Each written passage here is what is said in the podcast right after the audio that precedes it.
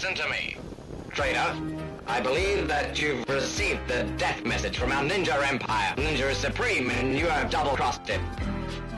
Why did you do that? I have to reform the ninja empire. That is why I took away. That is why I took away. The Golden Ninja Warrior. The Golden Ninja Warrior. You've got three days in which to return the Golden Ninja Warrior. Right? Or else you die. What, what, what, what is that? Or else you die. Go, go, go to hell. I want steamed crabs. Welcome to the Golden Ninja Podcast eight on Ninja the Protector and Majestic Thunderbolt. And for episode eight, we do an essential thing. Talk of our favorite I F D cut and paste action pictures. Notice I said action, because it's not strictly ninja we're talking about during this episode. Prior to their first ninja action picture, Ninja Thunderbolt, I F D tried the filmmaking formula, cut and paste that is, with modern thrillers, starring Richard Harrison as well. And that's where the brutal and cleverly executed, in my opinion, Majestic Thunderbolt comes in. But that's in the second half, and that, that's my favorite. But our first half contains Ed Glaser's favorite, Ninja the Protector, which mixes Taiwanese, presumably Taiwanese, we have some problem identifying it, but uh, it mixes Taiwanese melodrama and ninjas. How can that go wrong? Well, can it go wrong? I'm the new viewer to it, so I'm, I'm going to give you my view on, on its pros and cons. But anyway, we settle in for a nice, comfy time reviewing our favorites, and I'm Kenobi, and with me is, therefore, Neon Harbor's Ed Glaser, so say hello, buddy. Born a ninja, die a ninja. You've learned that, finally, and you started living it. Oh, yeah, well, of course. But anyway, let's uh, get into our favorites and have a joyous discussion uh, about that after some brief contact information. And this is the Golden Ninja Podcast on the Podcast on Fire network. We are located on podcast on fire dot com, where you'll find this show and a variety of other shows on various Asian cinema. And we even do bonus episodes every now and again, exclusive to the website. If you have any questions or feedback, and we've had some wonderfully extensive feedback from a listener or two on this particular show. I always have, well, the, the theory of mine came true that sort of cult and niche cinema, if you will, has some pretty passionate fans that, when given the chance and in a sort of safe environment, and gets, and uh, when they can relate to other people relating to it as well, the words come out. You know what I mean? Like, like their, their their passion comes out in terms of writing and all of that. And we got some pretty, um, like, very verbal feedback on this show, and a very po- very positive one. So I thank you for that, listeners. And uh, keep them coming if you want to hear a particular Godfrey Ho movie reviewed, or uh, Bruce Livingstone movie reviewed. then then hit us up at podcast on fire at google mail dot com. Everybody likes Bruce Livingstone. You know, the Filmark legend that is Bruce Livingstone, or Joe. Joe, I believe. I think you mean Joe Livingstone. Bruce Livingstone is his lesser-known brother. Yeah, I don't know if he ever got a chance to direct at Filmark, but uh, we'll we'll see if we encounter him ever. The Livingstone legacy is uh, quite something. But uh, we are also on social media, like our page on Facebook, facebook dot com forward slash P O F network, and follow the general updates and discussion going on in the discussion group that is called Podcast on Fire Network, and that's how you'll find it when you search for it. And our Twitter handle is at Podcast on Fire. I write about these movies, Taiwanese uh, late seventies, early eighties movies, and Taiwanese mad movies.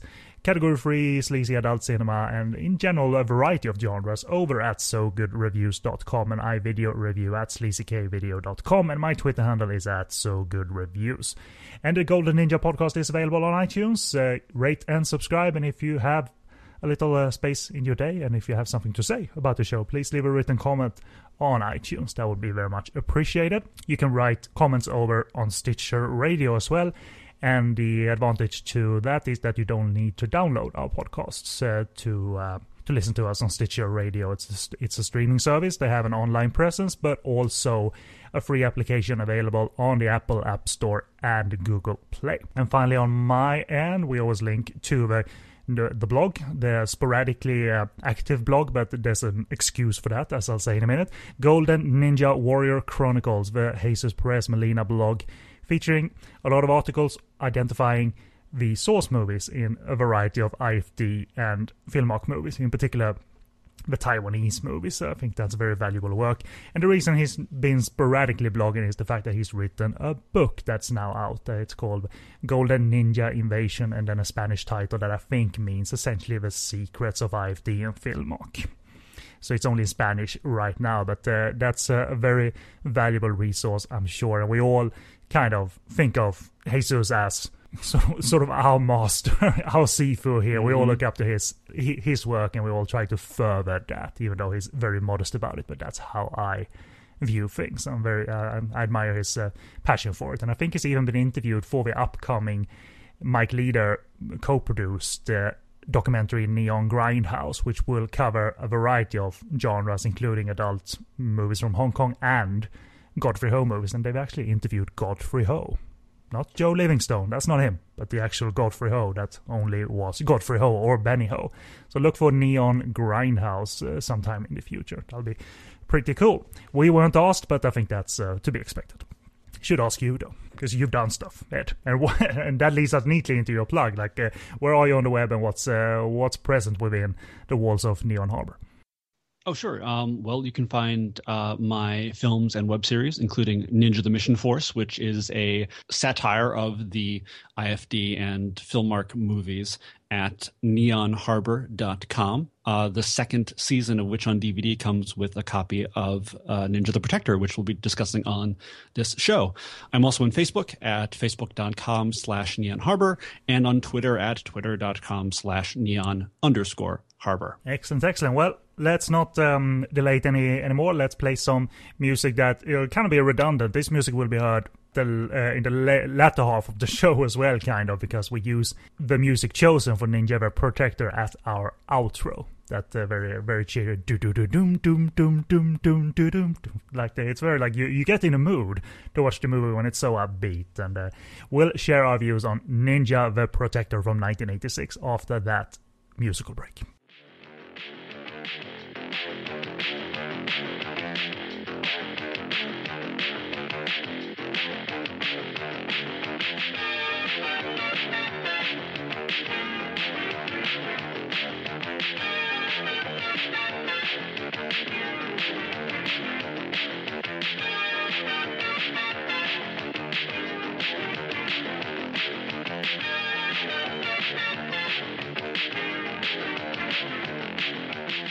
And welcome back, and in the first half, it's Ed's favorite I F D cut-and-paste ninja picture that we're going to review. It's called Ninja The Protector from nineteen eighty-six, and therefore I'll leave it to Ed to describe the plot. Like, for once, Ed was the adult here and said, like, let the adults work, and you can, you sit down, and let me tell you That's exactly right. how a plot is read, and is going to be read properly here. So, take it away, Ed. What's Ninja The Protector about?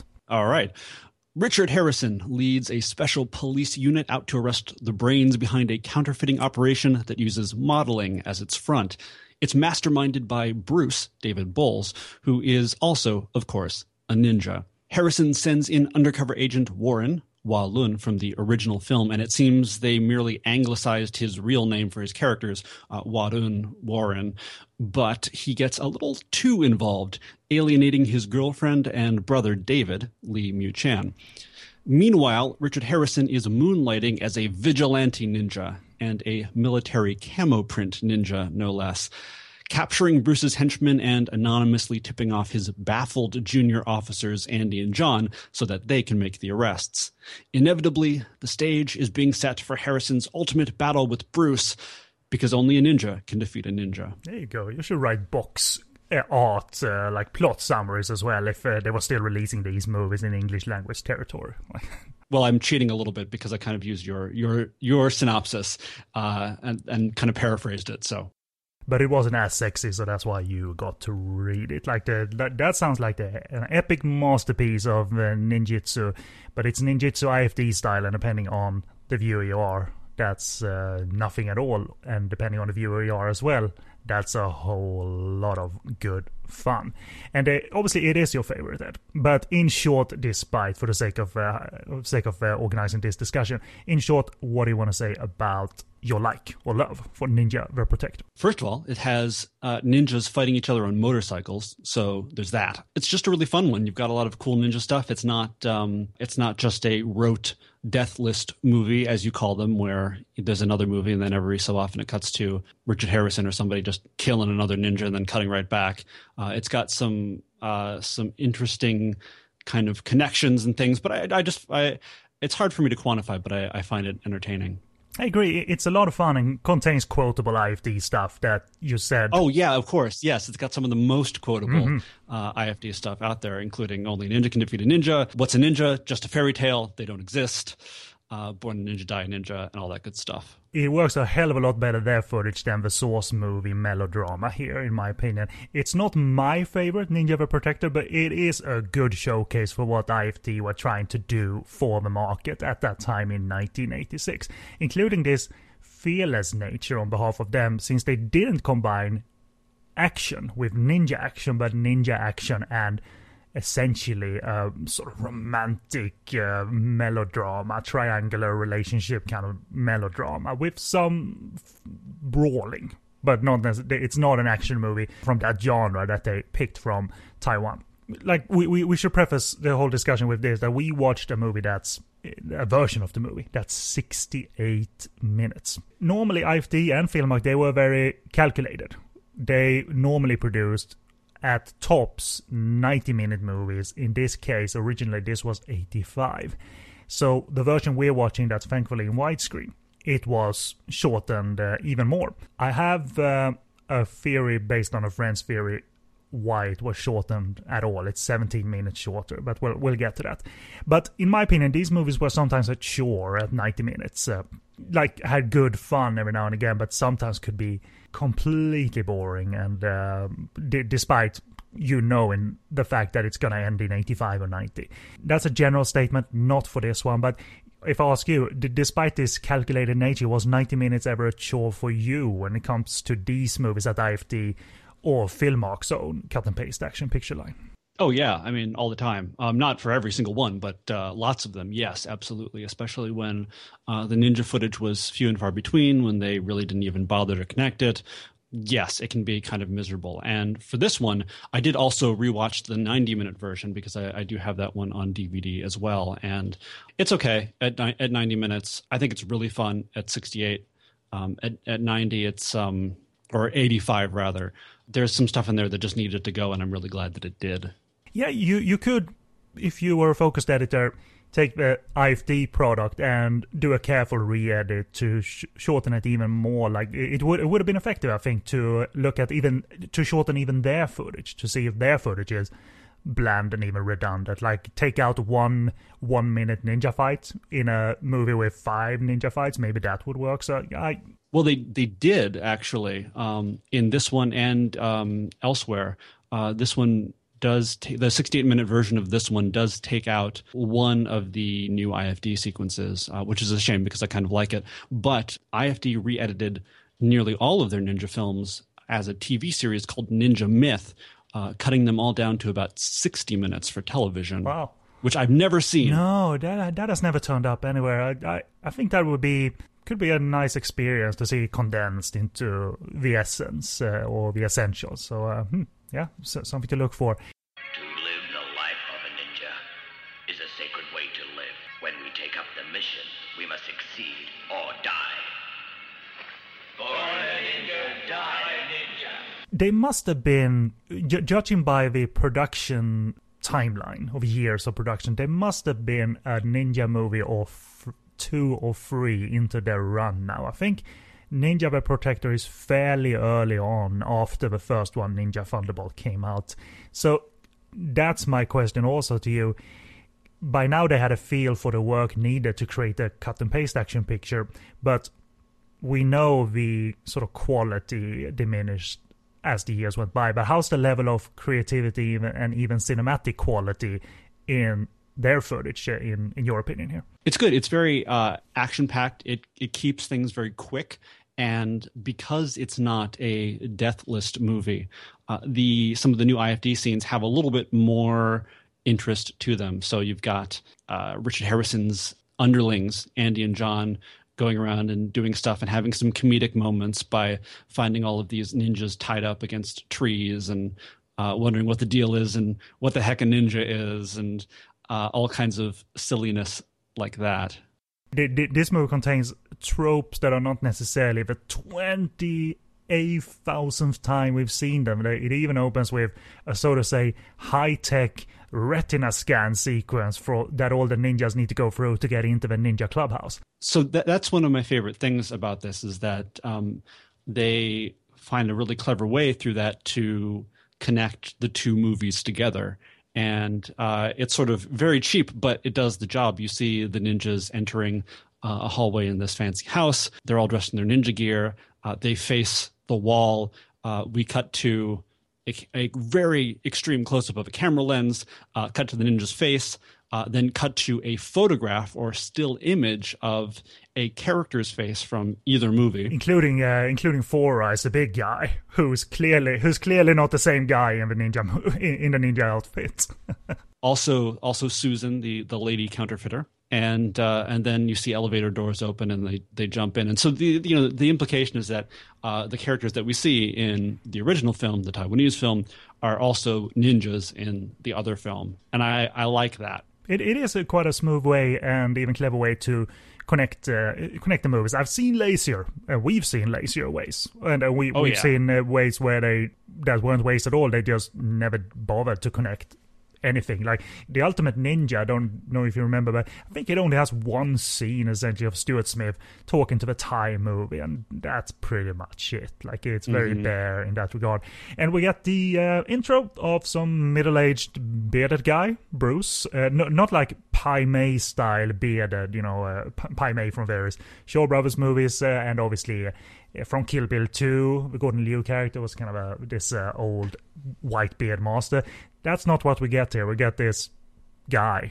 He's kind of scruffy looking. A little bit scruffy looking, but they needed I F D, obviously, Western faces front and center. This was the their uh, theory of market demand. So uh, obviously they populated with a variety of Chinese or Hong Kong performers, but that's why we get sometimes random guys, but we the Western feel of the production needed to be maintained here. Th- that's good. And also Godfrey Ho and crew, they're, they're setting up a film and film shots here that are, you know, fairly creative. It looks like a film. It looks like they thought about setting up the shots a little bit more than latter pictures. Uh, and uh, I, I appreciate the tiny glimpses into cinematic quality, because sometimes we didn't get anything at all, really. And uh, it looks like they're having a little bit more fun during these initial one, two, or even three years of uh, the cut and paste uh, action picture line. This is my present. Huh? It's Black Dog. Yeah, one of Bruce's men. But why is he dressed like this? Only a ninja can defeat a ninja. What's a ninja? Not now. I'll tell you later. We we obviously get some tropes here, including uh, you get the uh, briefing held by Richard, and uh, the exposition dump is aided by a variety of photographs of the players involved that they want to arrest, and the undercover, in this case, uh, Warren, they have a picture of him, and it's all, obviously, these badly... It almost looks like they're all f- photographed off the T V of the original movie, but it's it's sufficient, obviously, exposition to get clarity into this picture, because clarity, as you know, Ed, was not a luxury that were given that were given to us in these movies. They were, they could be pretty confusing. Uh, but, I, but I love the fact that when they show Bruce, the, the, the chief chief villain, the picture they have of him is him on the phone. Uh-huh. Because that's the only other... Like, he has three variations of his scenes. Obviously, this intro we talked of, him on the phone, and the ending.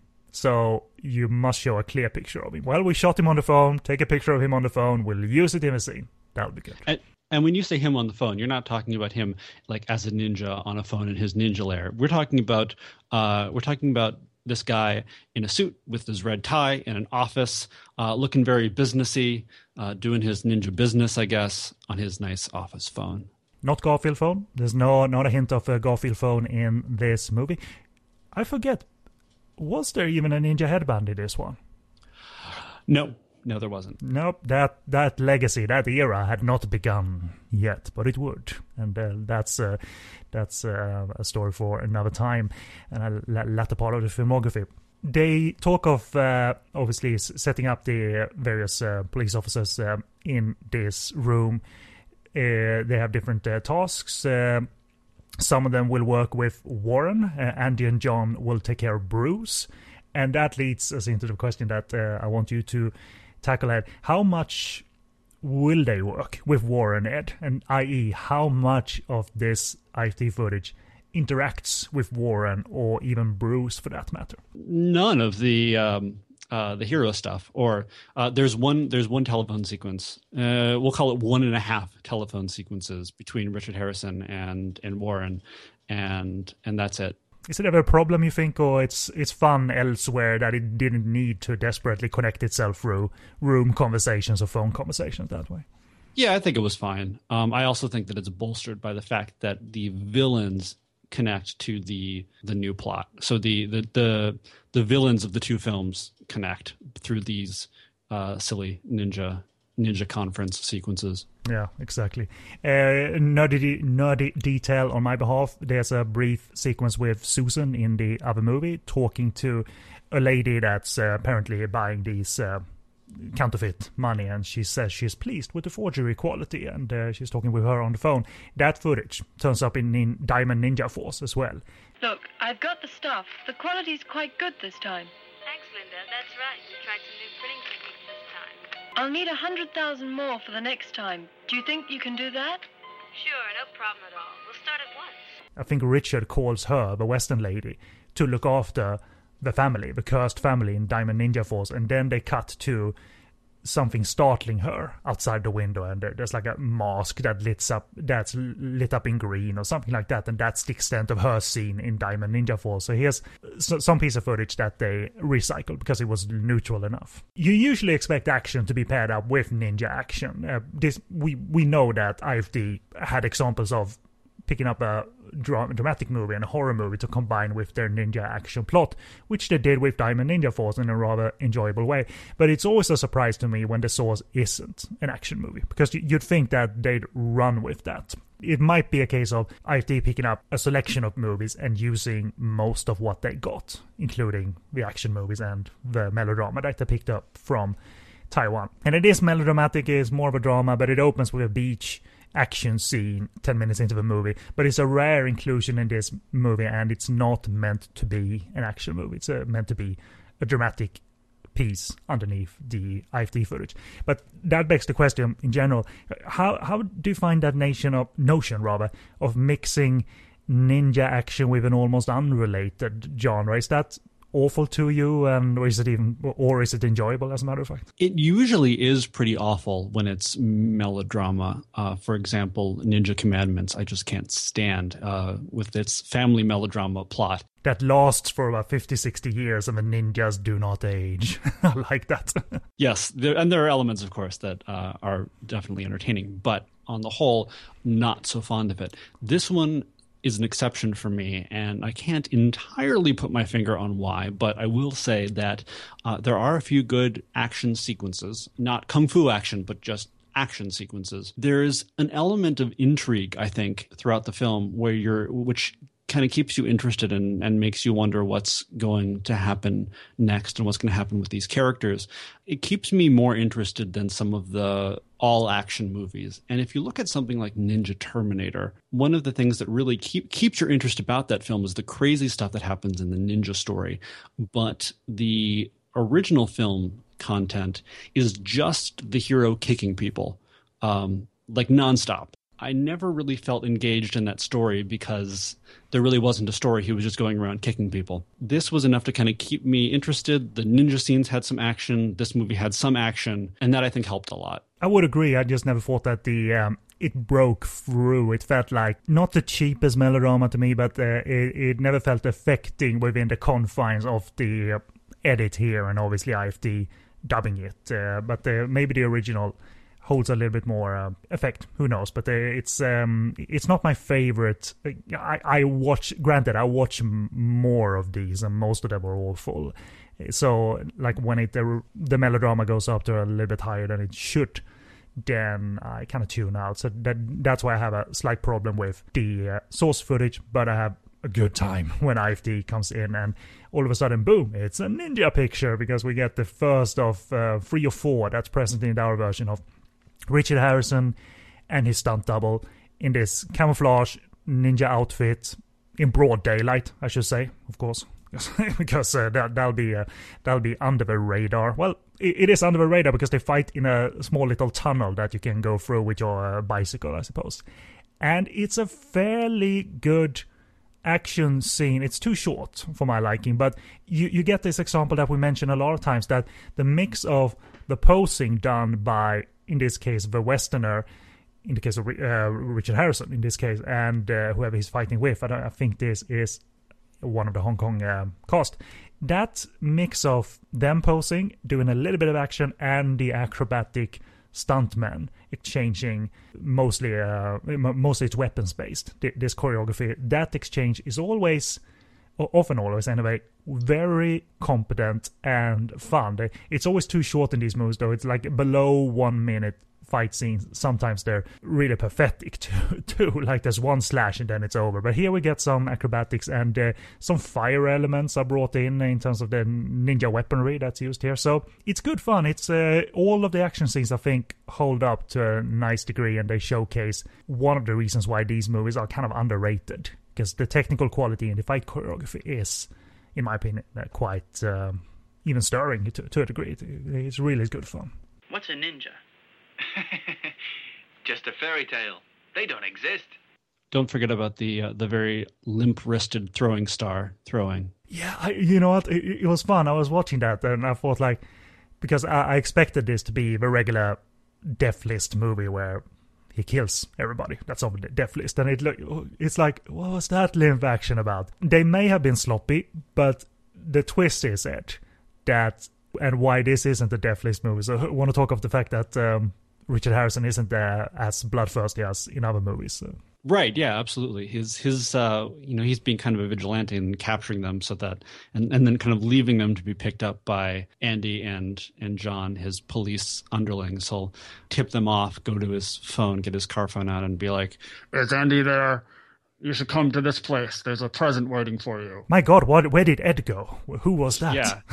Because that's as convincing as Richard is here. He has this car phone that's a wireless car phone. I don't think uh, it actually it was just a regular phone from the office that was wireless. Like, he just puts his hand a little bit over the phone and, "You better go and pick up someone. Like, I've left you a present." And that, that, that leads it into some mild but rather cute buddy cop banter, where Andy Sharowski and whoever the other guy is, pardon me if I haven't identified him properly, where they find him, "Oh, this is my present," and uh, and they find like uh, that he's a ninja, and that leads us into the recurring dialogue and joke.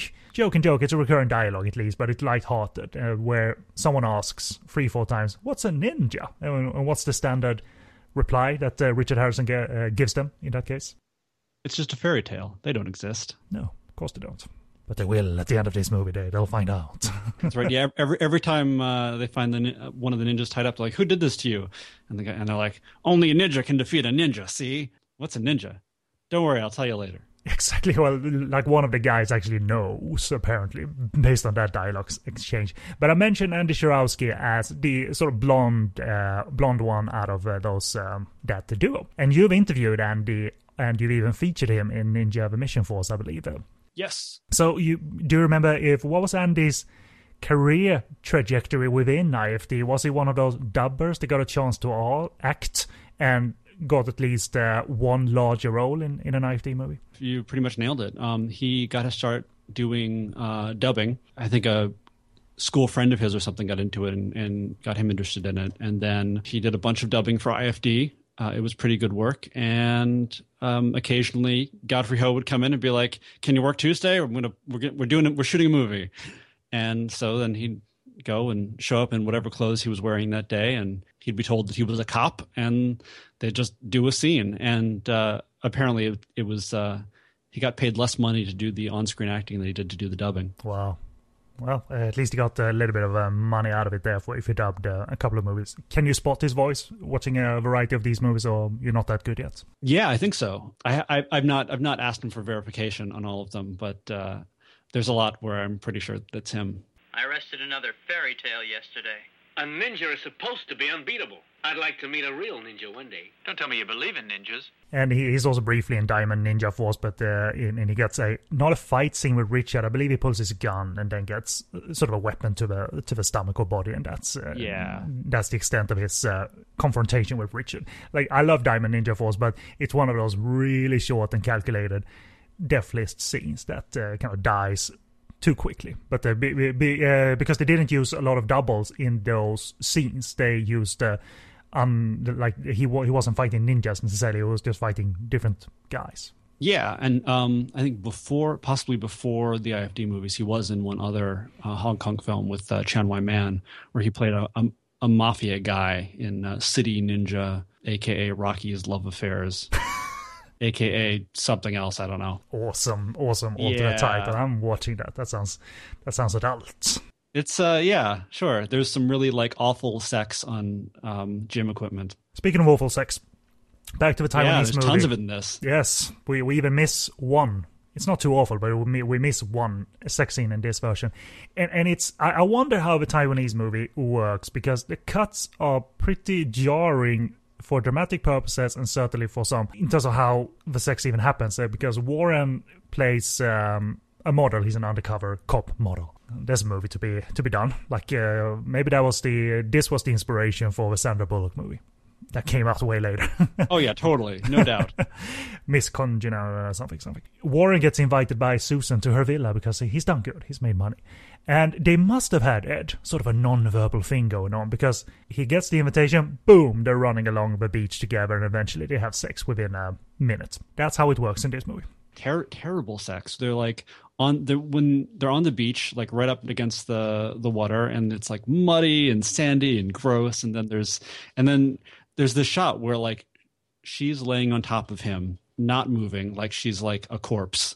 And we just see Warren kind of fumbling at the the bottom of her swimsuit, and then just kind of rubs her butt, and then and like that's it. Like you just see some hand motion uh, from him, and otherwise they just are completely motionless, and it's just the worst. You you you wonder it is the worst, and you wonder if like so this is like a boy toy setup. Like Susan has a new boy toy, but oh yeah, like like, like it's it's somewhat re- refreshing, of course, to see a woman like steering this and getting her pleasure. Uh, but uh, still, it's pretty awful. I wanted to ask. I love the dubber of David Bowles, if it is David Bowles' voice, this uh, who plays Bruce. This deep, raspy voice, and it reminded me of what Brad Jones did for the Bruce character in Ninja The Mission Force. And that begs the question, were you echoing or riffing on this dubbing performance? Of course. Sweet. Absolutely. I, I mean, it. I Ninja it. The Mission Force, I'm sorry, Nin- Ninja The Protector was really like the primary inspiration for Ninja The Mission Force. And that's why our villain is named Bruce. That's why he kind of dresses the same and, uh, and all of those kinds of things. And so, yes, the voice is very much in the same Uh, in the same vein, because it's very low, like that a little bit. Like it's not rude, it's not coming at you. It's a very low key. It's subtle. To live the life of a ninja is a sacred way to live. When we take up the mission, we must succeed or die. Listen, Susan, Tiger was killed. I'll find out who did it, but tell Albert to watch out. Oh, uh, right, right. I'll tell him. Obviously, we move on in, in the um, in the Taiwanese movie. That wasn't about ninjas, of course, and it probably wasn't about as much killing as it is when connected with the scenes of Richard Harrison either killing or trapping these ninjas. But, uh, but I love a very odd scene in the Taiwanese movie where Susan meets Albert or Four Eyes in the hallway, and they're kind of glad to see each other, and the ca- it's casual hallway convo that's about that tiger's being killed, so be on the lookout. Bye, I gotta go. Tiger's being killed. Boss wants you to keep a low profile. I must rush now. You know, it's so like they had to put it somewhere. Mm-hmm. There's like that someone is killing us, uh, killing our men, our fellow ninjas. But it's such a, almost like, where are we going to put it? Where Where's a good scene? I guess that scene kind of works, but it's clearly not about that. That's why I kind of love that. He's been killed and kind of be on the lookout. He's not even shocked, the character of uh, Albert or Four Eyes. So it, it's one of those, it goes here and it'll be fine. You just continue creating the cut and paste product, product here, and don't worry about it. And I don't really. Uh, there's a fair bit of that in the film, and there's one sequence, I think it takes place just before that one. The original film seems to be about a guy who becomes a model and then sort of gets pushed into becoming kind of a gigolo sort of deal. And there's this older woman who comes in backstage after one of the model shows and is clearly hitting on Warren. And at this point, Warren has not gone full gigolo yet. And there seems to be, there's something going on between her and Susan, uh, who is his boss. And the, the older woman hands Susan this uh, stack of money. And in a close-up overdub, she says, I want two million dollars U S or something. And like trying to like crowbar in the counterfeit thing going on. But clearly she's just buying a night with Warren. Yes, of course. Good. Uh, that, that, that's well spotted, because clearly he isn't at all like, uh, yeah, he isn't a cop in the original. And I mean, that, that would be super surprising if that was an undercover hell movie, but uh, there's about one percent chance that, that it is. So, so well spotted. And I mean, it, it's fun. It's fun. It, like, the movie drives itself nicely forward, where and mostly the I F D footage does, but those moments are fun, because you and I are into the fact that these are products too, market products. So that doesn't like stall anything. It's just fun to kind of pick up where they creatively were, like, like where their heads were creatively, and how they kind of, as you said, crowbar in uh, the uh, plotting that they decided upon. But but there is some like jarring, f- further jarring edits. Like, we never find out really why Warren is super distraught all of a sudden, being in this undercover drunken hell. There's a scene at a club where he's clearly just dead in the face, and he's uh, he gets drunk, and clearly this is driving him mad. So I wonder if the footage missing is him having tons and tons of sex with various clients, and that's why he's all worn out and mad and distraught. So, but there, there are some jarring cuts here. That isn't. Uh, it's the same in the long I F D version, so it's uh, not explained furthermore there. Yeah, so so so it's not an emotional, like, uh, affecting undercover hell movie or anything, but uh, it's it's clear, it's concrete, it's like we understand it, and again, that's always a plus for these movies, that we can quote the plot pretty easily, I think. It, it's pretty easy to summarize, which is um, a good thing. Hi, Philip. Bruce here. Have you got that photo of Jason Hart? Right here, boss. What do you want me to do, huh? Let's speak a little bit about the long version versus versus the short, and my theory, and rather the theory that my friend had that I'm now delivering via him, thanks to him. As we said, there is an eighty-five minute version uh, PAL speed on U K D V D, and we watched the sixty-eight minute widescreen version that I think is from French V H S, but I might be wrong. Regardless, it's a full widescreen version. And it's missing about seventeen minutes in the middle of the movie. It happens right about after, if you remember this scene, after Warren visits Judy in the hospital after her suicide attempts. Mm. And in your version, so to say, on, on the D V D that uh, that I watched as well, the Ninja The Mission Force D V D, it cuts to Four Eyes or Albert uh, whipping Lily. It's in the middle of the scene. Well, there's stuff in between here. In the full version, we get a series of scenes from the Taiwanese movie with Warren, Judy, his girlfriend, David, the brother, and Lily, which is uh, sort of a girl in the modeling stable that Warren meets and has sex with as well. It's uh, we, we get a scene of uh, a distraught David because his sister... Um, I think it's his sister. No, can't, can't be his sister. Oh, well, regardless, he's distraught about Judy's uh, suicide attempt, and he's riding on a motorbike together with some other characters, and they're kind of drunkenly terrorizing this woman. They're like circling her on the, on the streets, and Warren interrupts and kind of goes, "Oh, David, what are you doing? What are you doing? I don't want to talk to you." And it leads to like this prolonged beach fight scene in the water between them, and not a kung fu scene, but them fighting, and the woman David is with saying, for about two or three minutes, stop it, stop it, stop it. Just goes on and on and on and on and on. After that is done, that leads to the deleted sex scene on the sixty-eight minute version with David and this unknown woman he has with him. Because there's all the reason in the world, after all of this drama, to have another terrible sex scene.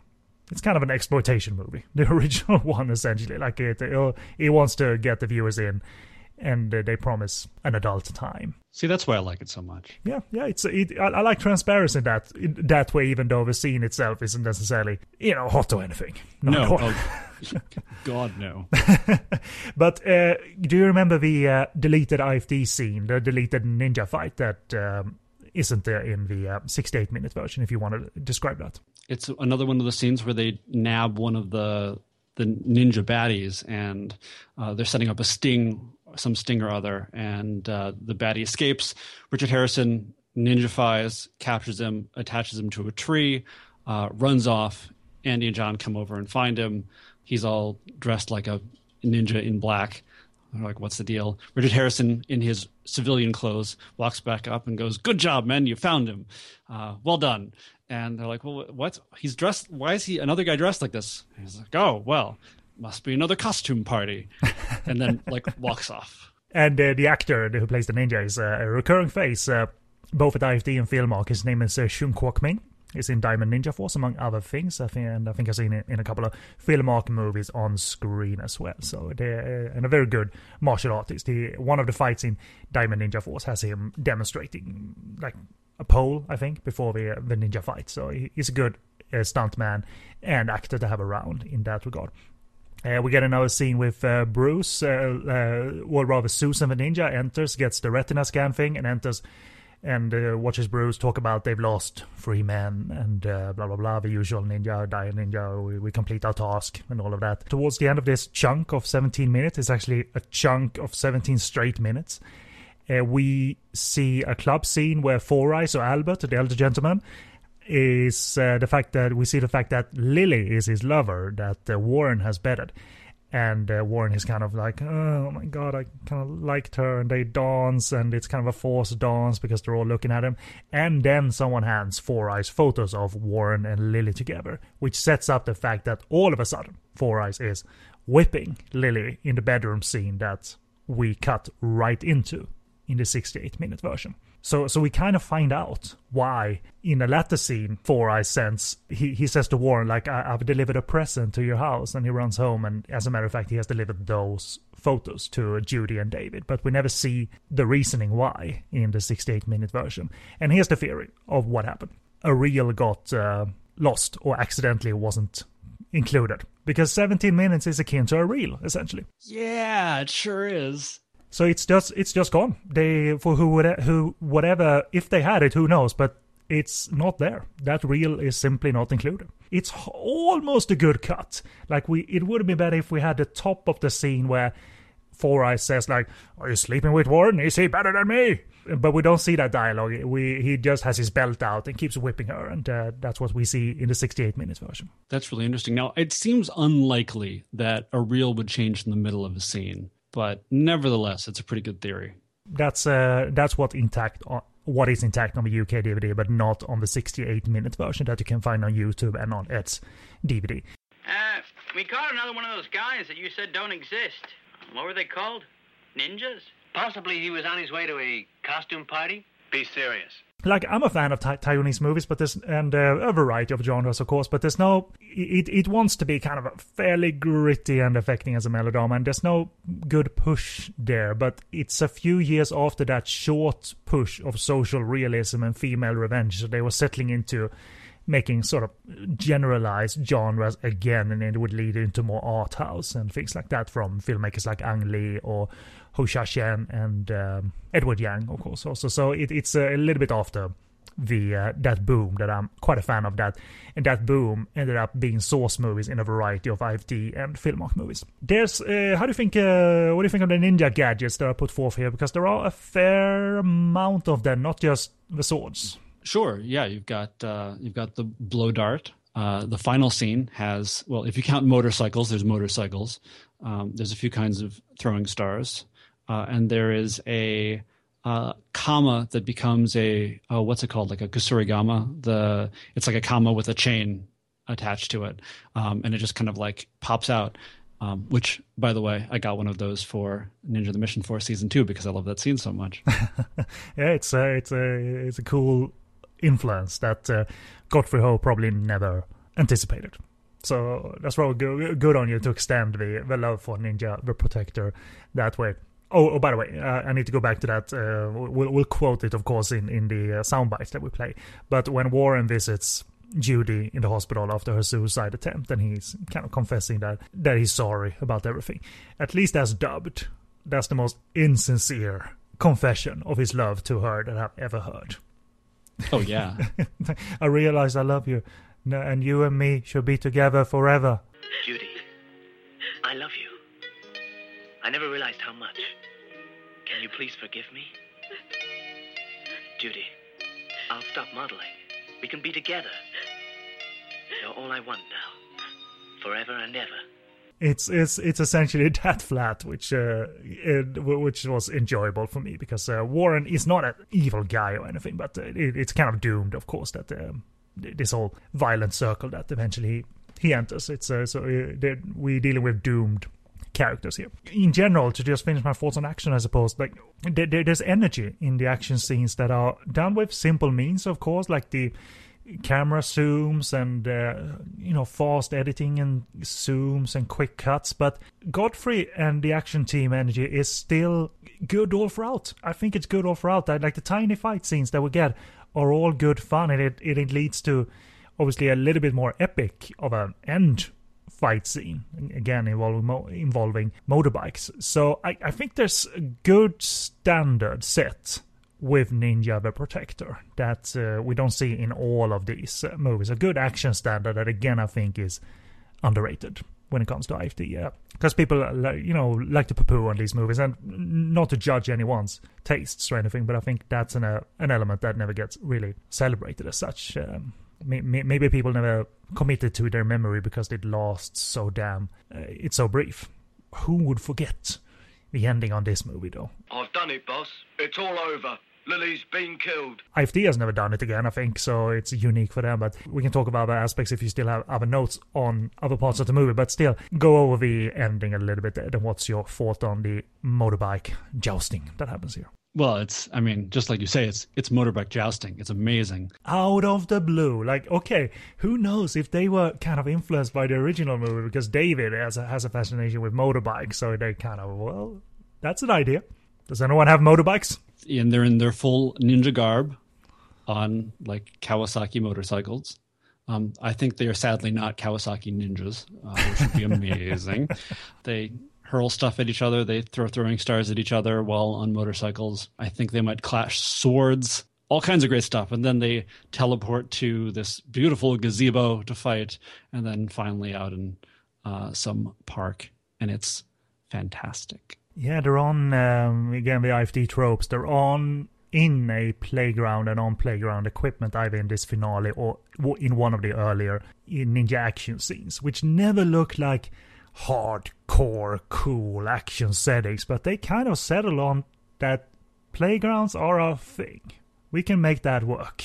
You know, we, and and it, it was always fun to see them turn up on these uh, playgrounds and um, fight for whatever they were fighting for, especially when um, I, d- I don't know if they ever did this in a movie, but uh, regardless, in some movies there were always some formula or some plan that uh, the bad guy wanted and the good guy wanted, and they put it in a tree and then they fight. And uh, and I, I seem to remember one of those movies was on a playground, and in the end, whoever wanted the V H S with the secret plan on it got it and then walked off, and the end. To live the life of a ninja is a sacred way to live. This I know. You are a good ninja. Remember, the ninja empire shall be supreme and righteous. It doesn't happen here, but it's a it's a fantastic exit. Uh, the the movie uh, when the movie ends, it ends quick, but uh, Richard Harrison gets in a fantastic uh, exit, I think, here, and uh, so fantastic that we used it for our outro to this show. And it's not something special, really. After he's defeated, well, it's pretty special how he defeats it. Defeats Bruce, not it. Pretty clever. He uses this smoke screen, and and Bruce keeps uh, and his bo- uh, in his double keeps uh, doing backflips uh, and. Within the smoke screen, he throws a ninja star and gets him that way. I thought that was rather clever. Ah, I get it. It makes sense. Within the whole I F D ninjutsu, I suppose.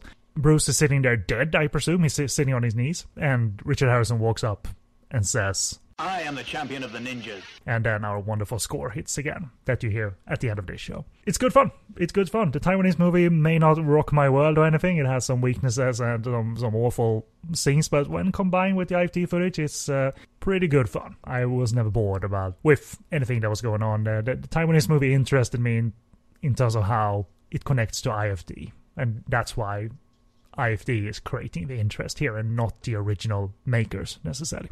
Absolutely. So that, that's kind of it in my notes. Uh, anything else you want to mention? Um, well, keep an eye out uh, in um, one of the houses for a very, very early lolcat. The the house that um, Susan gives to Warren has a, a picture of a cat hanging on the wall uh, with a little caption that says, "Everybody has a right to my opinion." And that's the, in the in the original footage too. So. Yes. Wow. Going back now and checking it. It's probably more visible on the U K D V D because the widescreen print is not very sharp or anything. And that leads us into availability. And again, we watched this movie as a sixty-eight minute widescreen edit of the film that I think originated on French V H S. Correct me if I'm wrong. It got uploaded to the internet with English dubbing though, and it also ended up as a bonus movie on Ed's Ninja The Mission Force Season two D V D. But if you want the full eighty-five minute I F D version, there is still a U K released cropped to full screen D V D out there, and it's fairly cheap. So here's the thing, is that um, there is, at least in, in the in the States, you can get the cropped full screen um, eighty-five minute version through a couple of a couple of D V Ds. I think well, at least one might be out of print, but you can still get it. There are many versions where you can get the sixty-eight minute widescreen print, except that it has been squished to full screen and is all out of out of whack. And so that's why for my release, I made sure that it's that version, but it is it has the correct aspect ratio for the entire runtime. Yeah, and, and I think that that full screen print, I think if it was to be corrected, I think we would be closer to maybe a one point seven eight frame. Uh, approximately.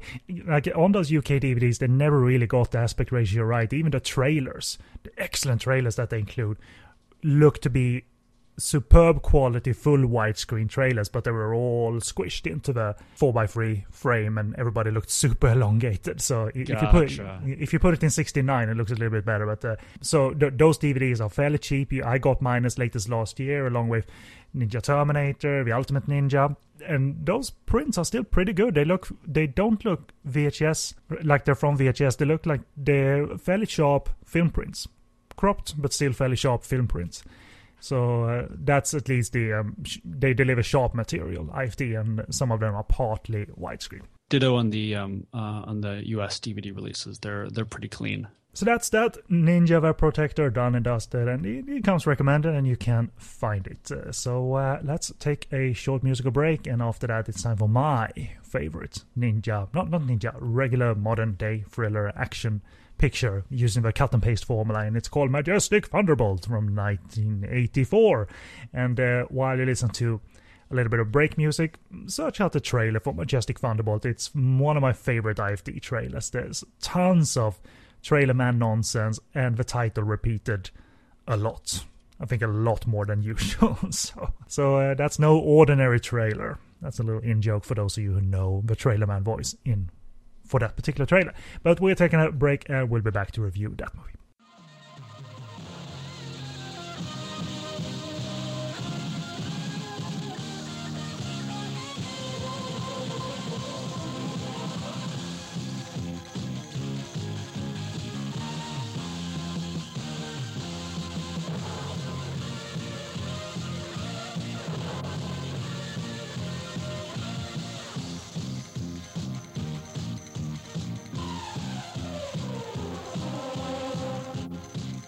And welcome back, and it's time to review the second favorite in this favorites show, and it's my favorite, Majestic Thunderbolt from nineteen eighty-four, and plot from my review of the film, so excuse the poor nature of it.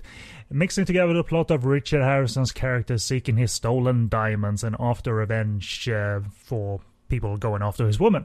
The target is Franco from the other movie. I don't know the actor's name. But Richard settles for going after his men, because he can't go after Franco. He's in the other movie. And in the end, Philip Ko is his target, who for unexplained reasons practices black magic. A climax awaits involving chickens, guns, and swords.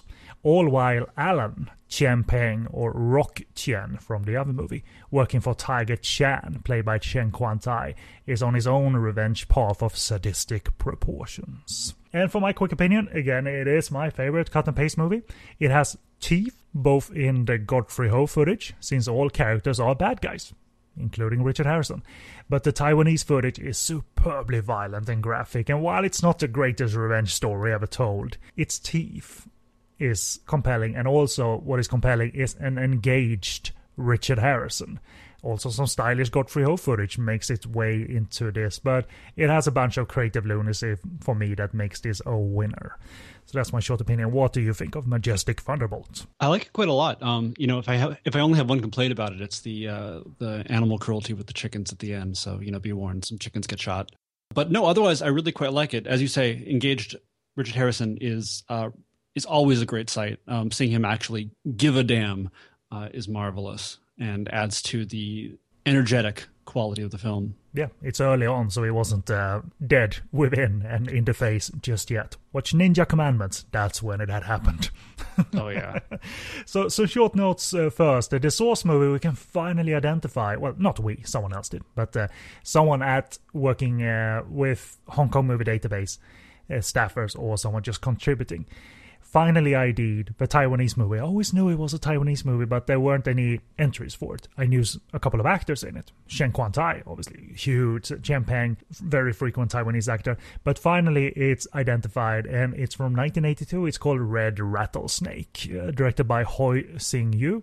And despite the very recognizable cast, it remained, as I said, a no-show in the database, where we can finally say what a brutal pickup was. But my first question to you, uh, you, you know I F D's history a little bit, so you know that they started both distributing movies in whole, but when they started the cut-and-paste line, they didn't, didn't start with ninjas. They started with modern-day action thrillers. Uh, Mission Thunderbolt, for instance, was the first one, and this one, and Scorpion Thunderbolt, of course, uh, which mixes in sort of horror. They did ninjas after this, and then they essentially jumped back to modern action thrillers again, the switch back to it.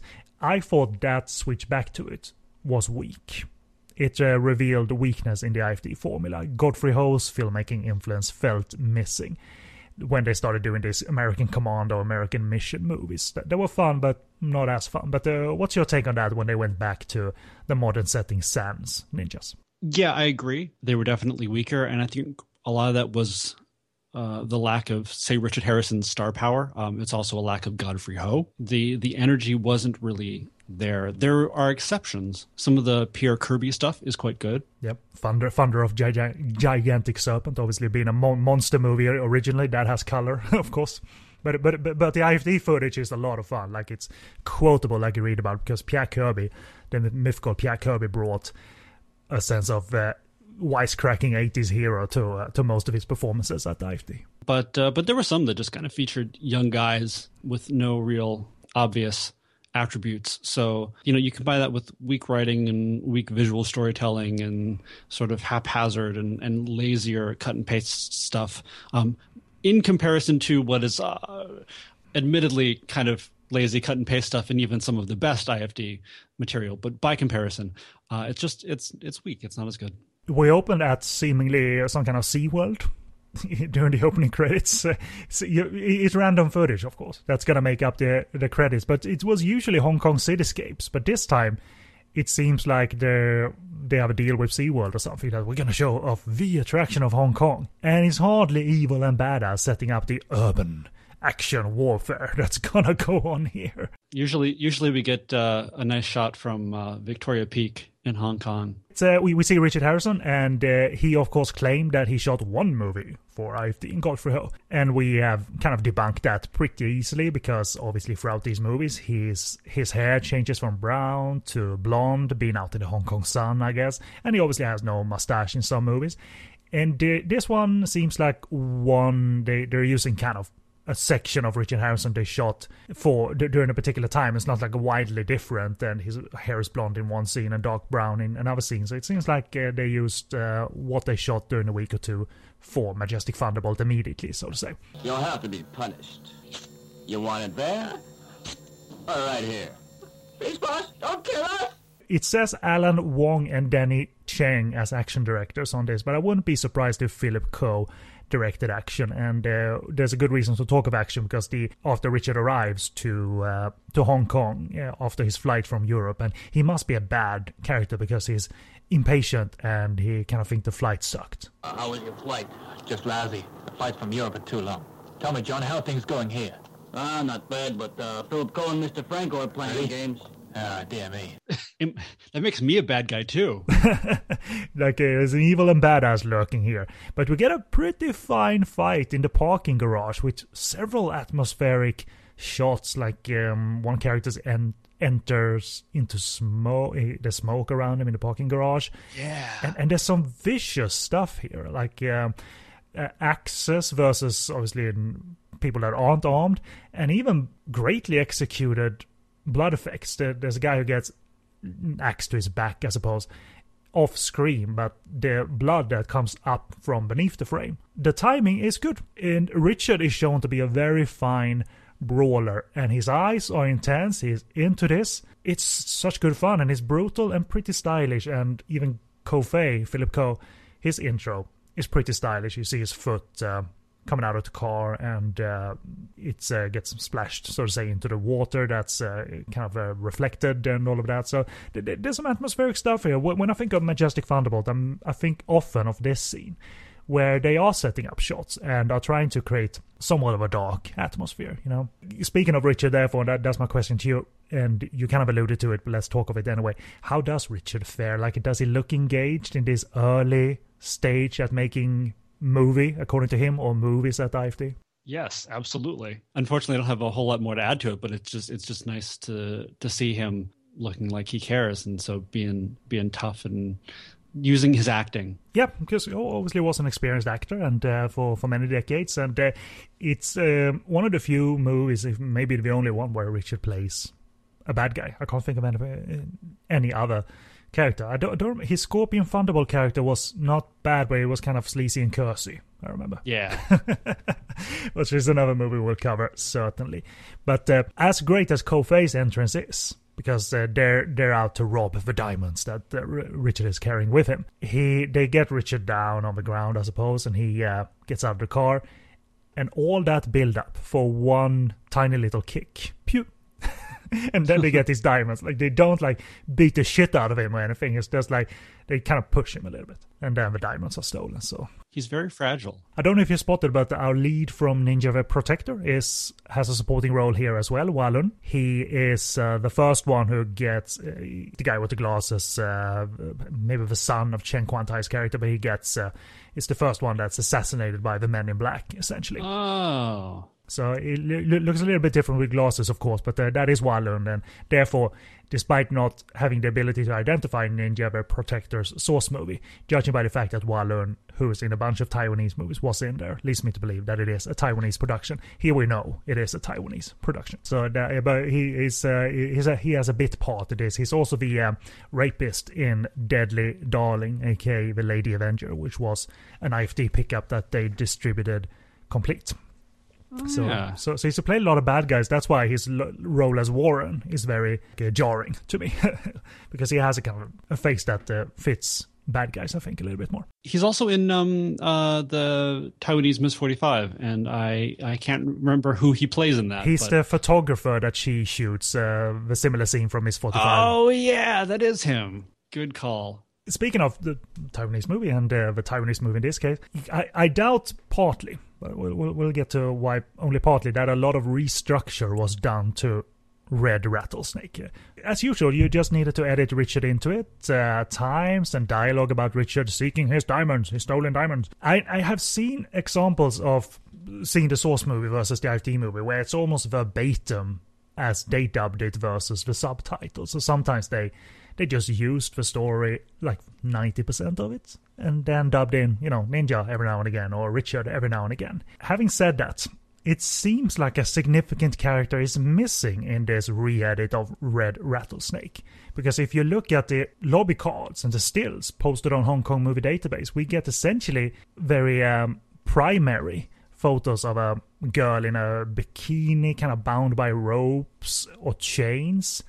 And that's possibly our leading female lead, uh, Chim Po. She is nowhere to be found in Majestic Thunderbolt. Nowhere to be found. Hmm. And male characters like uh, Chen Peng's character, Rock Chen, and Chen Kuan-tai, they are there on the original poster along with her.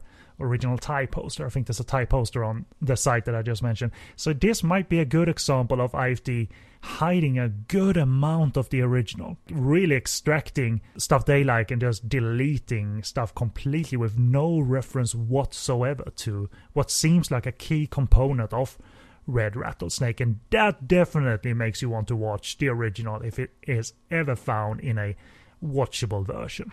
Yeah. Like uh, you you see the snake torture scene in Majestic Thunderbolt where Alan has, you know, snake crucifies a guy. Yes. But the lobby card shows that he has more victims lined up. You know, because he's uh, he has snakes all around him, and there's this woman in the lobby cards from the original that has a snake down her blouse and stuff like that. So that scene apparently goes on. That's that's interesting. That uh, makes uh, Red Rattlesnake very intriguing, uh, both as a brutal piece, but what seemingly isn't there. Well now, feeling a bit less demanding now, huh? Let's uh, move a little bit on to uh, how I F D edits itself into the movie and how they try to create a solid illusion that this is one. There's an early scene where Richard Harrison, after having his diamond snatched from him, he calls his either girlfriend or sister, I kind of was unclear of this, to get out, you know, to flee, and because they're coming for you.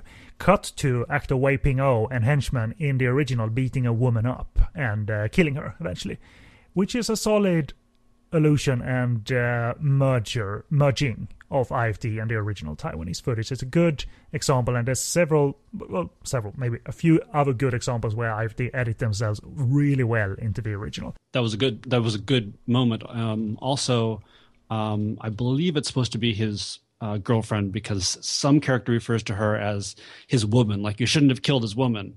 It's you. You're absolutely right. It's very, very well made. But it also also shows this nasty, gritty streak early in the Taiwanese footage, because the sister fights back, and I think she either stabs someone or stab gets stabbed. She she gets killed, and the uh, the cinematic like language, the camera language, is very loud and intense. Uh, and it's not revolutionary, but I there's a belief here that loud and intense and gritty will and very violent will translate well, and I think they do translate that well, because it's genuinely kind of distressing at points how violent this um, original movie gets. It's one of, therefore one of the most violent I F D products there, there is. I mean, the, the, this is not light and wacky ninjutsu. This is a pretty damn serious, and I F D therefore kind of, I guess, told told themselves that we can be pretty explicit ourselves, especially sexually. Uh, but but Franco, getting back to Franco, hardly an intimidating character with this this big afro. He's not black or anything, but he's a, he has a big hairdo anyway.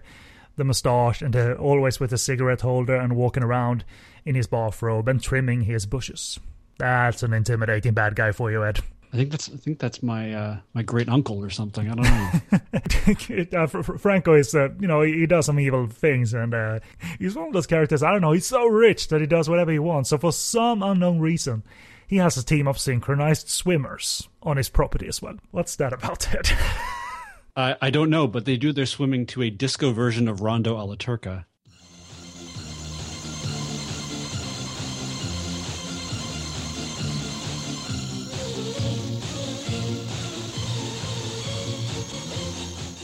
That, that, that's probably I F D's soundtrack, because uh, uh, probably not from the original, but it's no, it's no, no, so no. It's so like, oh, that's that's cute. He likes synchronized swimming, or maybe he doesn't. He was a Taiwanese Busby Berkeley. Come on. It certainly makes for noticeable cinema, of course. Uh, but um, he, while they perform for him, he uh, poisons one of his uh, two of his uh, henchmen, and they do some goofy dying of poison acting, which I always enjoy. Where they and then dies uh, with some. Like uh, some white foam coming out of their mouth, and then they're gone. It's it, that may be goofy, but when Wa Lun is uh, executed, um, like this loud and brutal execution, again loud orally. And there's, he's shot with several gunshots and the squibs rigged up on the actors, gloriously big. Like I, I like like like when squibs are done right in that regard. And uh, it's it, it has a nasty streak to it. Uh, you know, I, I don't necessarily know all of your like uh, what you like and what you don't like in terms of movies. So is this really loud, brutal, violent darkness uh, appealing to you at all? I would say instead that it was effective for the film. I mean, it's a little bit jarring because it's just this massive overkill uh, because he's not assassinated by just one guy. He's assassinated by a troop of guys. But the thing is that it's it's a, a murder that's supposed to set up the rest of the action of the film. And so it needs to be powerful, and it is. It's the brother of Alan, uh, which we find out pretty early. So um, the latter sword fight sequence, or um, however you call it, what do you call it when you, call, when you fight with these kind of swords? Uh, oh, fencing. Yes, fencing, thank you. That footage is reused later. I think I've seen it in Scorpion Thunderbolt, where Richard Harrison either talks with the guy who who he fences with in the first scene or second scene, or that second scene is reused entirely in Scorpion Thunderbolt. So Scorpion Thunderbolt has a little bit of different uh, Richard Harrison hair. I didn't remember that. Nice catch. I watch way too many of these things, and I remember stupid things like that. So um... if Franco ever found out about us, we'd be in real trouble. Oh, God, let's not talk about him. That's really such a drag. It's, speaking again of Red Rattlesnake, uh, before I... was uh, not I, but before it was ad- identified by other people. I was uh, confused if there was one or several Source movies here. There might still be, but there is uh, a sequence where someone uh, f- uh, talks of Philip Ko's character and how he came from the U S A and blah, blah, blah, and you cut to a sort of training sequence with him shooting melons with a gun and his partner or girlfriend using a bow and arrow to kind of shoot and release these melons so he can shoot them on cue. And that is actress Lily Lee, a veteran female actress of the seventies and eighties. And it always seems so foreign to the movie, but uh, they are those two, that duo. They are in the original movie. So here's a case of Philip Ko being a working actor both at I F D and Filmark, shooting footage for I F D as well as appearing in the original movie, and it doesn't look that wildly different because they were shot like two years apart or something like that. Oh, that was in the that was in the original film. That wasn't. It seems like that. I mean, because of the fact that because uh, there is a latter sequence that's very dark on our version, but where this duo is kind of having this fight that maybe a doc or something like that is very dark, so you can't see it. But if you look at uh, the stills again below the still of uh, the snakes. There is a still of Ko and Lily Lee, both in red. Oh, yeah. And uh, that is... Uh, that, that is, he, ha- he has a mustache for some reason, Ko in that footage, but it's supposed to be a flashback footage in I F D's um, hands, so uh, I guess that makes sense. Uh, so it's uh, I always thought it was separate, but it seems to be part of Red Rattlesnake. There is an aura of mystery around it still. But in general, what's your impression, again, in gen- in, in general, looking at the footage available to us of Red Rattlesnake? And how, how do you think I F D edit themselves into it in terms of, like, like is there skillful editing present here? Uh, if we talk a little bit more what happens after the example we talked about. I mean, yes, it's definitely some of their more skillful work because it's some of their more early work. Uh, there are still plenty of sequences that feel very standalone and separate, and I can never tell anymore. Uh, really, if I uh, if if I can tell because I know, or if it's uh, a movie flow problem because I have I've like injected I F D into my bloodstream uh, too many times. Uh, so you do get some of the kind of wackier scenes that don't necessarily match, like Richard Harrison beating up a guy on when he's on roller skates with a baseball bat oh, or something. I love the graffiti in the background. Fuck the commies. I didn't see that. That's amazing. they, they, they've shot at this kind of overpass, it looks like, a couple of times. And I think that was just that. It, it was present there in English in the scene. Obviously, they're shooting this in Hong Kong. And it says when, like in the background, uh, it's not very visible, but you, you can pretty much see it. Fuck the commies. It's, yeah. So there's, there's the occasional like goofy tonal shift. On the other hand, there are other I F D cut and paste movies from, I believe, the earlier days, like Ninja Thunderbolt, um, which features crazy antics in tiny cars and roller skates that is original movie footage. So, you know, you can't really say for sure. It, it gets confusing sometimes, which I guess is a, a sign of them doing their job fairly well. It's also confusing us, even in twenty fifteen. And what I, and, you know, and what I really mean is that, you know, you can never tell just from tone uh, where it lies, and you have to kind of look at the other elements as well. So, so yes, still more skillful, but not, I'd say, a hundred percent convincing. Damn you, bitch! You know I can't get it up. You get what I want when I'm ready. Well, what we still get here is obviously again Franco. He's evil. But he's impotent, so he takes out his sexual urges through whipping. And therefore, we have an exploitation movie on our hand here, which has no true reason for existing other than being noted. Like, uh, we, we don't, it's not affecting characteristics here, that uh, Franco is impotent and takes out his sexual urges that way. It's certainly noticeable and adds uh, like a fa- little bit of ferocious aura to the original uh, footage. Uh, again, there's uh, we, we mentioned the roller skate scene. Richard Harrison kills off someone that stole his diamonds. He's in the original fight scene in the parking garage in a dentist chair and cuts off his uh, throat using a dental uh, drill, I suppose. I don't sure, I'm not sure if that looked like dental equipment uh, because it looks like a saw to me, but uh, I'm I'm not sure about that. But it, it really is enjoyable seeing Richard scowling and in a variety of evil scenarios. Uh, which he is uh, clearly comfortable with, uh, and uh, provides like a, a fairly big presence. You know, he was, uh, you know, obviously he had a bodybuilding background and kept in shape and all of that. So it's not uh, the performance of the decade or anything, but it's such a rare chance to see Richard. He hasn't started hating Godfrey Ho and Joseph Lai yet, anyway. And uh, within the shooting, uh, when he shot this movie, it looked like he was into the job for, for a brief time that uh, that it was going on. There's no reason, by the way, for a high-pitched dubber uh, over actor Adi Sung. That's a pretty dangerous assignment, Mister Chen. What are you paying? Who's not a comedic relief here, but he's the character that's hired by Chen Kuan-tai to take uh, photographs of uh, uh, a couple having sex uh, as kind of a blackmail scheme. And there's no reason why I F D needed a dabbing that loud. Yes, boss. Like, he's, he seems, it's one of those kung fu comedy dub, dubbing jobs that isn't at all needy. He isn't wacky at all, that character, except for the fact that he needs to retake the Polaroid when he watches this couple having sex.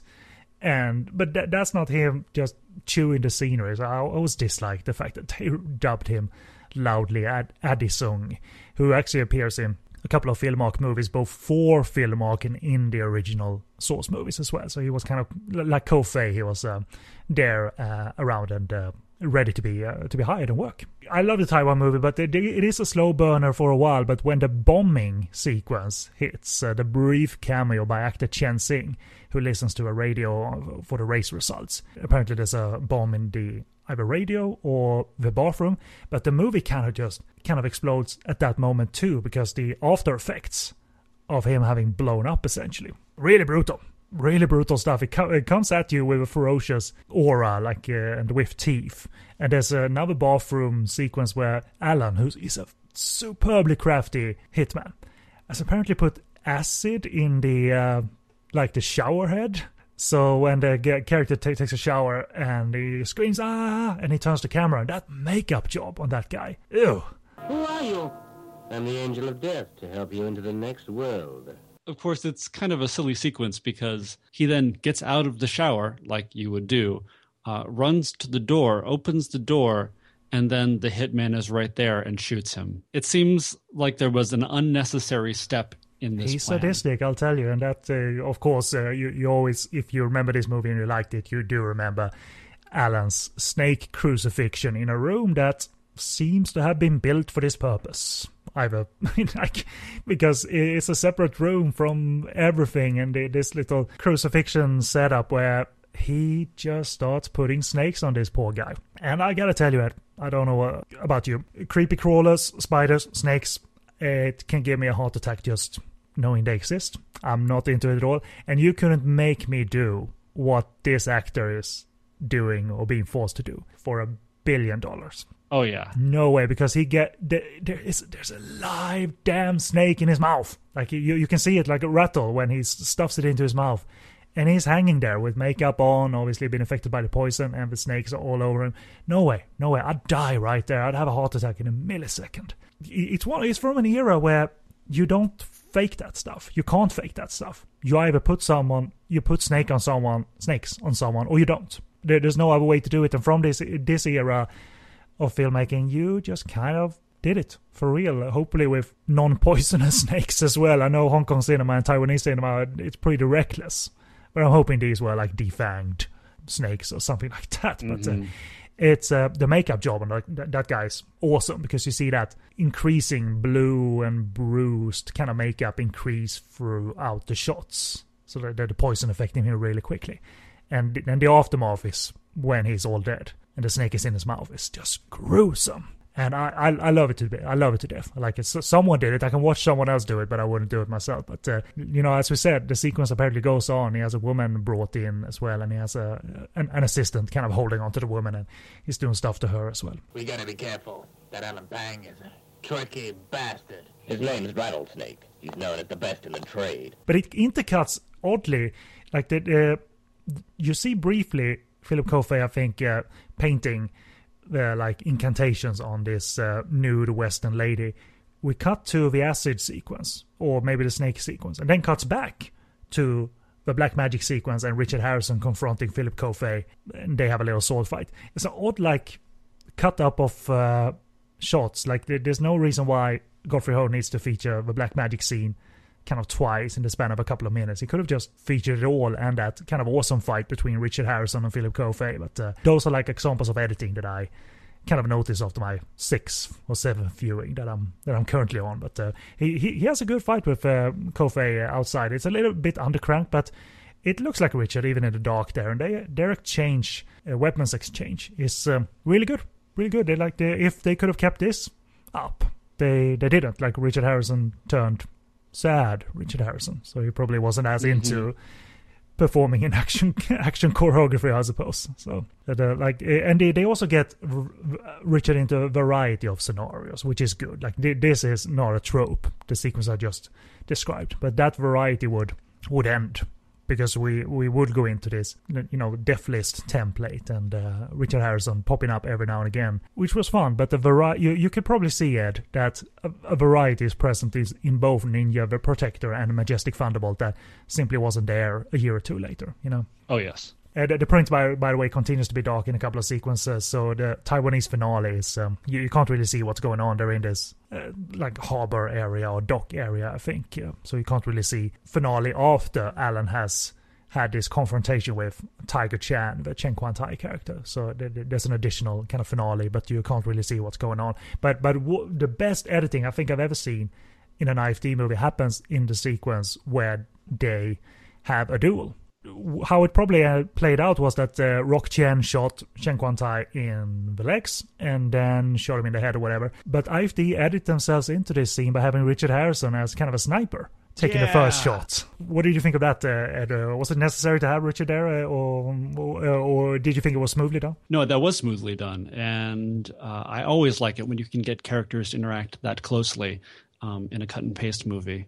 So ne- necessary, well, necessary is sort of a subjective term. At that point in the story, it's kind of he, his target is now Tiger Chen, I suppose. Uh, yeah. Some, sometimes I do get uh, lost. And I even got lost of this following fact, Ed. I wonder if you remember this. Did Richard ever get his damn diamonds back?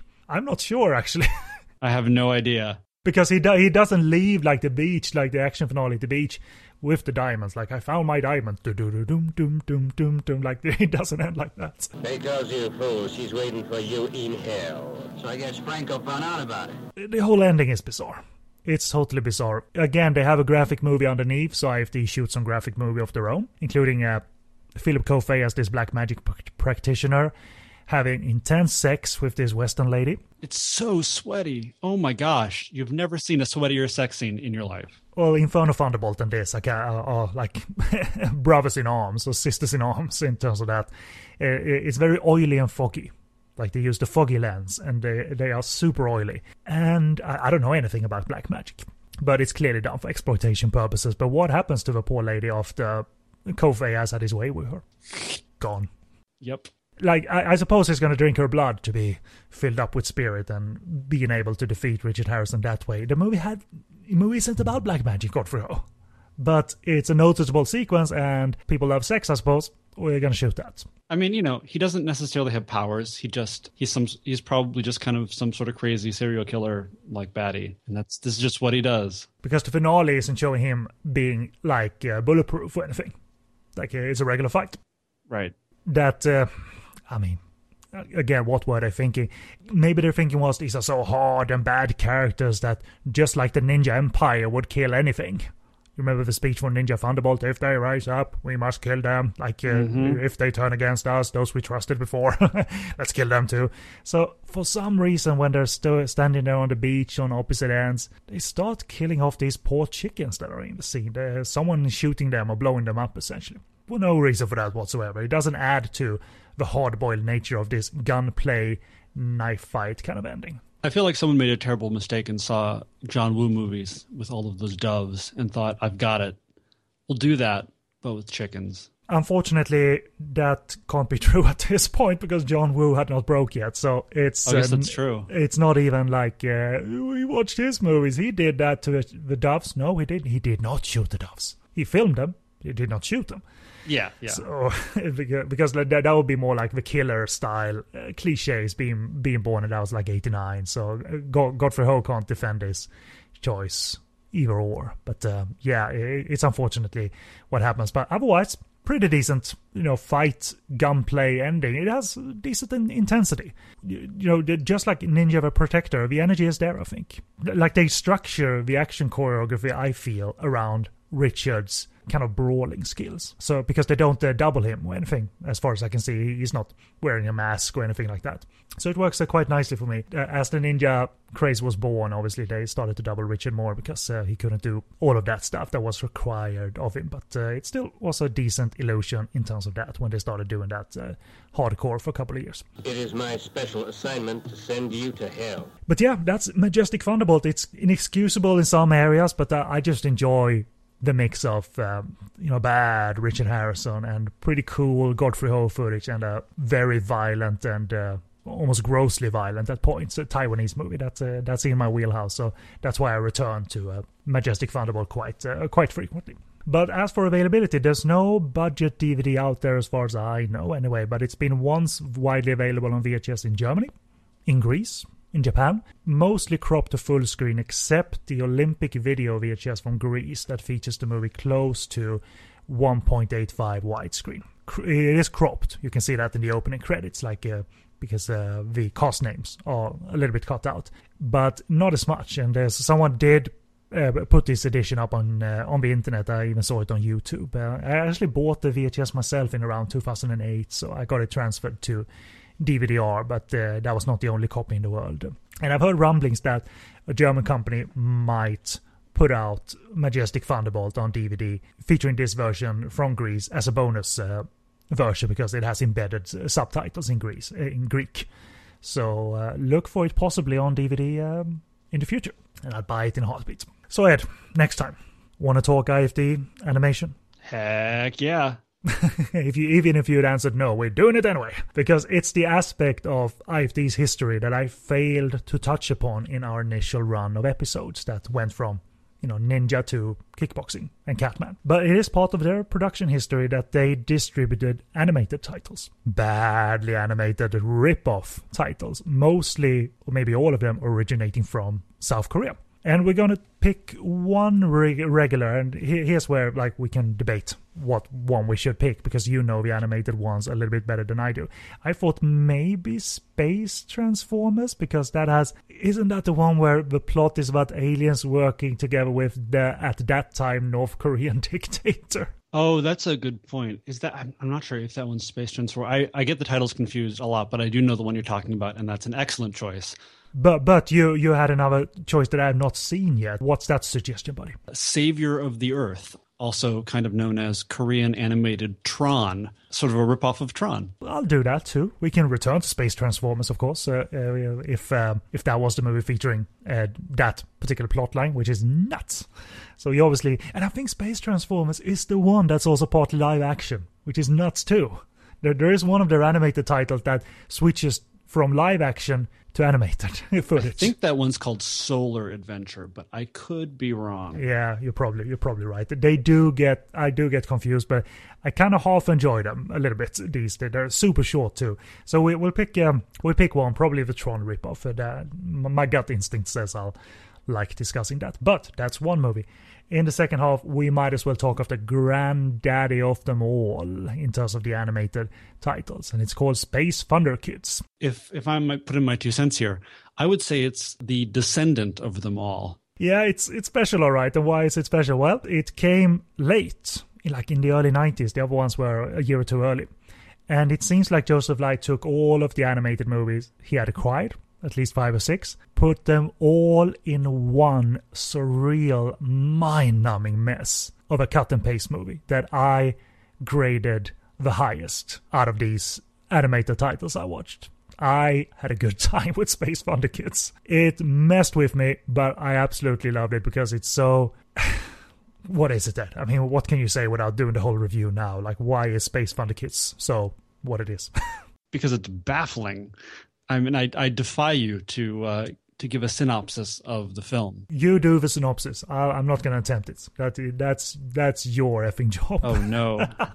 So we'll look at the anima- animation uh, next time, where Korea ripped off uh, some very clearly some anime, Japanese anime properties. Not just Transformers, but like... Um, Stuff like Mazinger Z. Mazinger Z, yep. Yeah, Z, yeah, mm-hmm. yeah. And they're, they're pretty open about it because they their characters are called, for instance, Mazinger. You know, so it's not like they redub it to something else. At least how I F D dubs it, it you realize clearly where what, what it's ripping off, essentially. But uh, we'll, uh, we'll end our favorites episode with some brief contact information. So this has been the Golden Ninja Podcast on the Podcast on Fire Network. Find this show and all our other shows and bonus episodes on podcast on fire dot com. Email us if you have any feedback, podcast on fire at google mail dot com. Hit us up on Facebook, leave a like, facebook dot com forward slash POF network. And we have a discussion group that you can join in, uh, join the discussion and follow updates on. It's called Podcast on Fire Network. Our Twitter handle is at Podcast on Fire. And that does it for us. I do uh, reviews on Hong Kong movies, Taiwanese movies, uh, adult sleazy movies from Hong Kong and Taiwan, and these kind of ninja or modern action cut and paste pictures as well at so good reviews dot com and iVideo review at Sleazy K Video dot com, and my Twitter handle is at SoGoodReviews. And the Golden Ninja Podcast is available on iTunes, and if you want to have it promptly delivered, rate and subscribe and leave a written comment if you have something to say about the show. We would very much appreciate it. And finally, stream us on Stitcher Radio. Uh, they have an online presence, but also applications available on the Apple App Store and Google Play. And uh, that was not really finally. Now it's finally. The Golden Ninja Warrior Chronicles blog we'll link to in the show post to Jesus Perez Molina's blog posts concerning uh, the identification of source movies in the, ver- in the various I F D and Filmark movies, whether they're Taiwanese, Hong Kong, or otherwise. So that's my plugs. Where are you on the web, sir? Well, you can find uh, my films and web series, including Ninja The Mission Force, and uh, the D V Ds for Ninja The Mission Force, season two of which has Ninja The Protector on it as a bonus, uh, at neon harbor dot com. And I am on Facebook at facebook.com slash neon harbor and on Twitter at twitter.com slash neon underscore harbor. Excellent, excellent. And thank you very much for listening. Thank you, Ed, for sharing your love for Ninja the Protector and introducing me fairly late to it. And uh, I, I had a favorable response. And it was a good time to go over Majestic Thunderbolt again. So uh, thank you very much, buddy. And uh, we'll see you for... the animated, uh, the, the animation extravaganza, where I might have nothing to say other than I think I'm going insane, Ed, on the air. So we'll see how that goes. But for now, thank you very much. And kids, remember, I am the champion of the ninjas.